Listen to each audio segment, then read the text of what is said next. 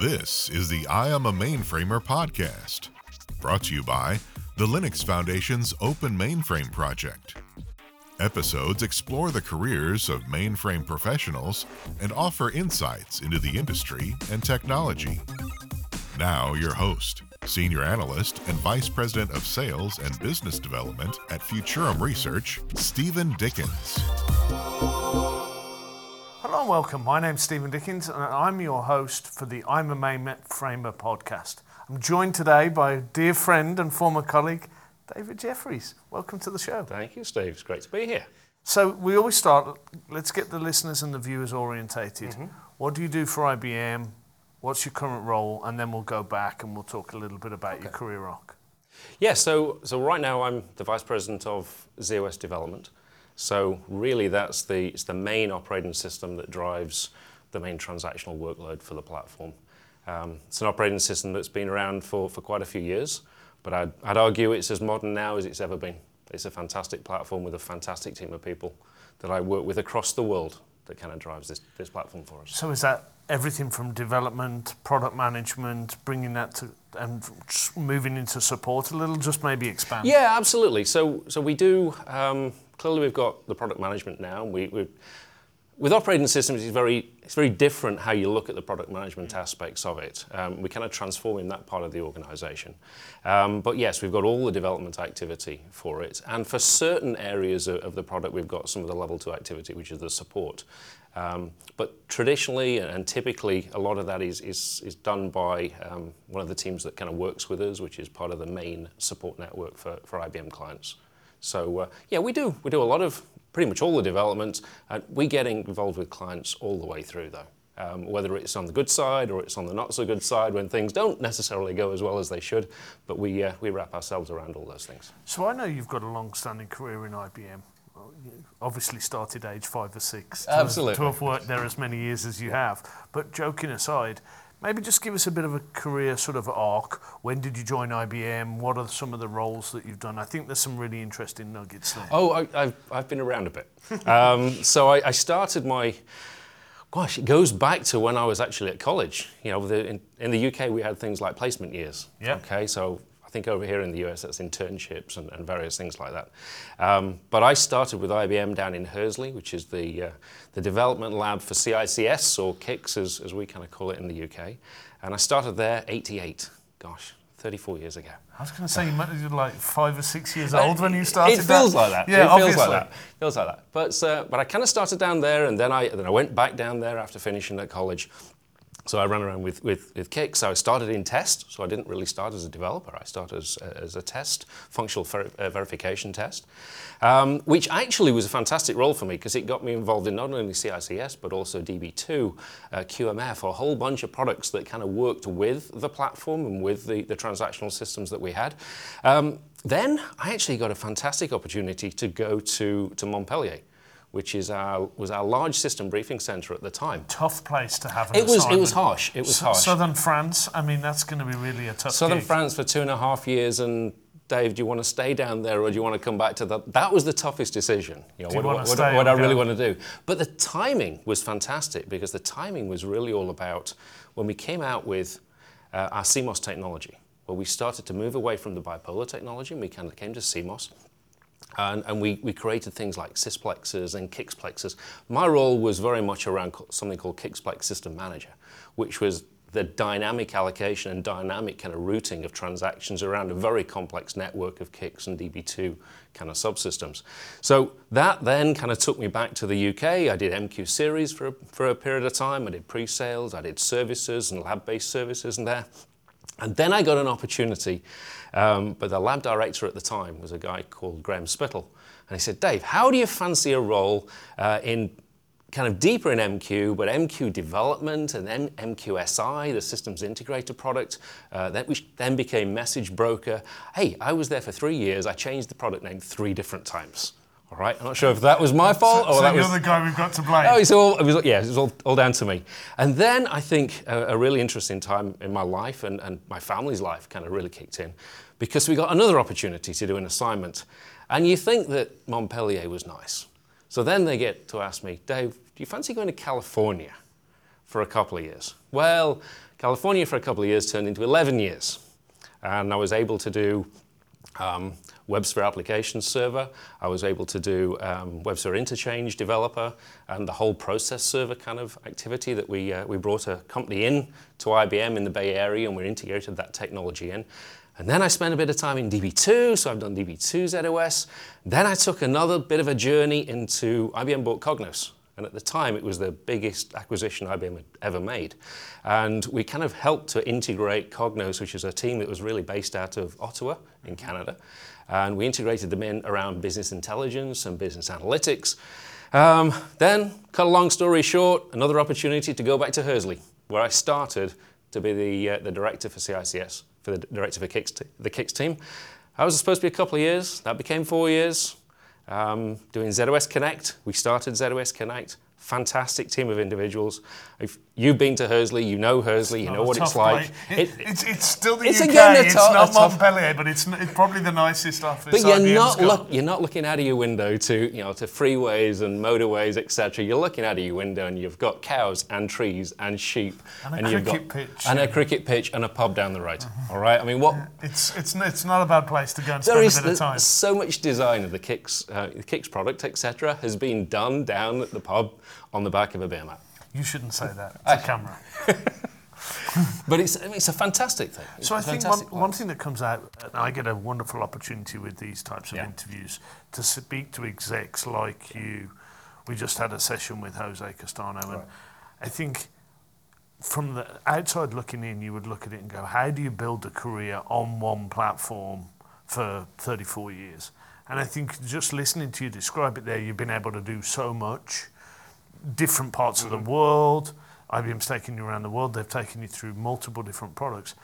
What would you be saying, looking to you, sort of, you have the chance to go back to that kid who's just finishing sort of college. What would you be saying? What would the advice be? That's a good question. I think if, if I had the ability to go back and, and, and I do some mentoring with, with college kids, etc., mm-hmm. certainly out of, out of Sheffield University, which was my, my alumni. And I realized talking to them that they, are, they have so much to learn. They have so much to know and to learn from essentially what happens in kind of the ecosystem in the environment of college to really what happens in the, in the real world. And being aware, being studying technology and studying the news and studying the directions. The conversations we're having with these guys is, is opening up their eyes in, in things like blockchain and enterprise systems and security and secure development. There are so many areas, and of course now from an AI perspective, we're all getting heavily into AI and bringing AI to the platform and bringing AI to the transactional environment. There is just so much opportunity. And I think I've always said that, that IBM is like one of the greatest kind of playpens in the world. All right, there is so much technology you can play around with. There is so much you can do, whether you're working with research, whether you're working with the hardware development, the chip designers, etc., or whether you're working in the operating system or up the stack. There is so much you can get involved in, whether you're mobile, blockchain, um, cloud-based, AI-based, whatever. You know, pretty much every aspect of the way that technology is moving forward these days is available within the IBM development labs and in research. And I think we're lucky, certainly within our platform, that we're starting to touch every single aspect of that now. And so uh, you could say five or 10 years ago, um, some of the open source activity and new languages and things like Python and Go, etc., was it, was it appropriate to the mainframe? Well, now, now it's starting to be very appropriate. And now we have it. And that's, I mean, thank you for wearing the um, open mainframe piece. Yeah, well, I was, I, little known fact, I was involved in doing the logo design back when we launched the project, so I get to claim a bit of that. So it's nice to see it on a t shirt. But you talked about open source there. Give us a view. That's, I mean, if you'd have gone back maybe five years and you'd have said that there'd been open source within ZOS, I think there'd have been a revolt. People would have seen that as something was really tough. But we've seen the Open Mainframe project mature. Mm. We've obviously seen Zowe mature over the last three years or so. You're obviously leading a lot of that from a development effort point of view. Give us a perspective there. I, I think open source has always always been something that we've we've probably aspired to try and leverage and capture within the platform. But the platform that we have is inherently secure, it's reliable, it's resilient, it has all the abilities that, that, you know, that we, we, we pride ourselves on. And open source, introducing open source into the platform has probably been to a certain extent, let's do it softly, softly, let's do it slowly, let's make sure we don't break the fundamental premise of what the platform's there for. And I think certainly over the last three or four years, we developed something called ZCX, Mm-hmm. You know, which is IBM ZOS container extensions. Um, and that now is, is, a, is a very scalable and reliable and secure environment in which you can bring open source in and have it co-located with ZOS applications. We are starting to see a fantastic amount of interest in this of people bringing different applications, Mongos, Kafkas, etc., uh, DevOps tools, etc., into the ZOS ecosystem. You know, traditionally they've sat in containers on Linux and Z or other kind of environments. Now we're bringing them into the ZOS environment and ZOS container system. There is a word of caution though, um, as we all saw for thing, with things like Log4j. Um, open source has its downsides. All right, and so what we are now, you know, clearly focused on is ensuring that we bring trusted open source in. We bring kind of curated open source and reliable open source. Open source has a terrific amount of potential for us, but there is also that risk we just we have to manage. You've got to balance. You've got to yeah, balance absolutely. the rapid speed of innovation with, as you say, what the platform's known for, what absolutely. its capabilities around security, reliability, availability. You can't be putting any of that at risk. We can't to get harness that innovation. So it's genuinely a blend. I see. We can't do that, and we won't do that. We won't compromise the platform, and we won't compromise the value that clients what they trust us for. But you've, on the other hand, you've got to tap into the speed of innovation and some of those other, particularly some things like the AI and ML that are coming with Telum, I would assume. Yeah, and there's been some a really good approach to to the AI kind of journey. Um, Telum, the Telum processor, etc., is going to be fantastic for us. Um, but the whole ecosystem around things like PyTorch, around TensorFlow, we're not going to create an entirely new ecosystem for Z and for ZOS. That makes absolutely no sense at all. So therefore, we've got to leverage the ecosystem that's out there, but provide it access to the platform in a trusted and secure way.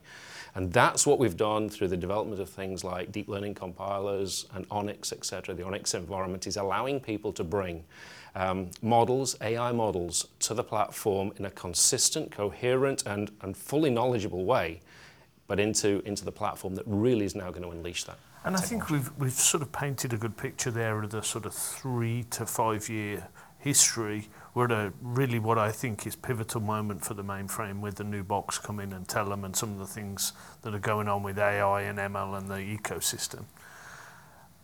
Final question. If we're at this exciting time, where do you see us three to five years out from now? Get, a, get away from Z16, right maybe look a little out from what's on the product roadmap that you've got certainty around. Where do you see us longer term? I, I see the, you know, the world's our oyster to a certain extent. And I think anybody who invests and commits and, and kind of new developers coming to the platform has a plethora of tools that they can now use. And where will we be in three, five years' time? I hope even more vibrant than we are today. But what will that ultimately look like? Because we bring in all these tools, I think that can be whatever we want it to be. And it can be whatever our fantastic engineers can create, and whatever they can build, and whatever they can mash together, and whatever they can ultimately unleash this platform to do in the next wave. It's around security. It'll be more around quantum safe encryption. It'll be more around kind of compliance. It'll be more around AI. And if we get it right, if we get it right, all those new technologies will further unleash the common applications and trusted applications people have today on the platform. It'll augment, it'll add value, and I think, you know, I think, I think the future is very, very bright for us. I don't think I can say it better. Dave, thank you for joining us. Really good to be back in person. You've been listening to the I'm a Mainframer podcast. We'll see you next time. Thank you for tuning in to I Am a Mainframer. Liked what you heard? Subscribe to get every episode or watch us online at openmainframeproject.org. Until next time, this is the I Am a Mainframer podcast insights for today's mainframe professionals.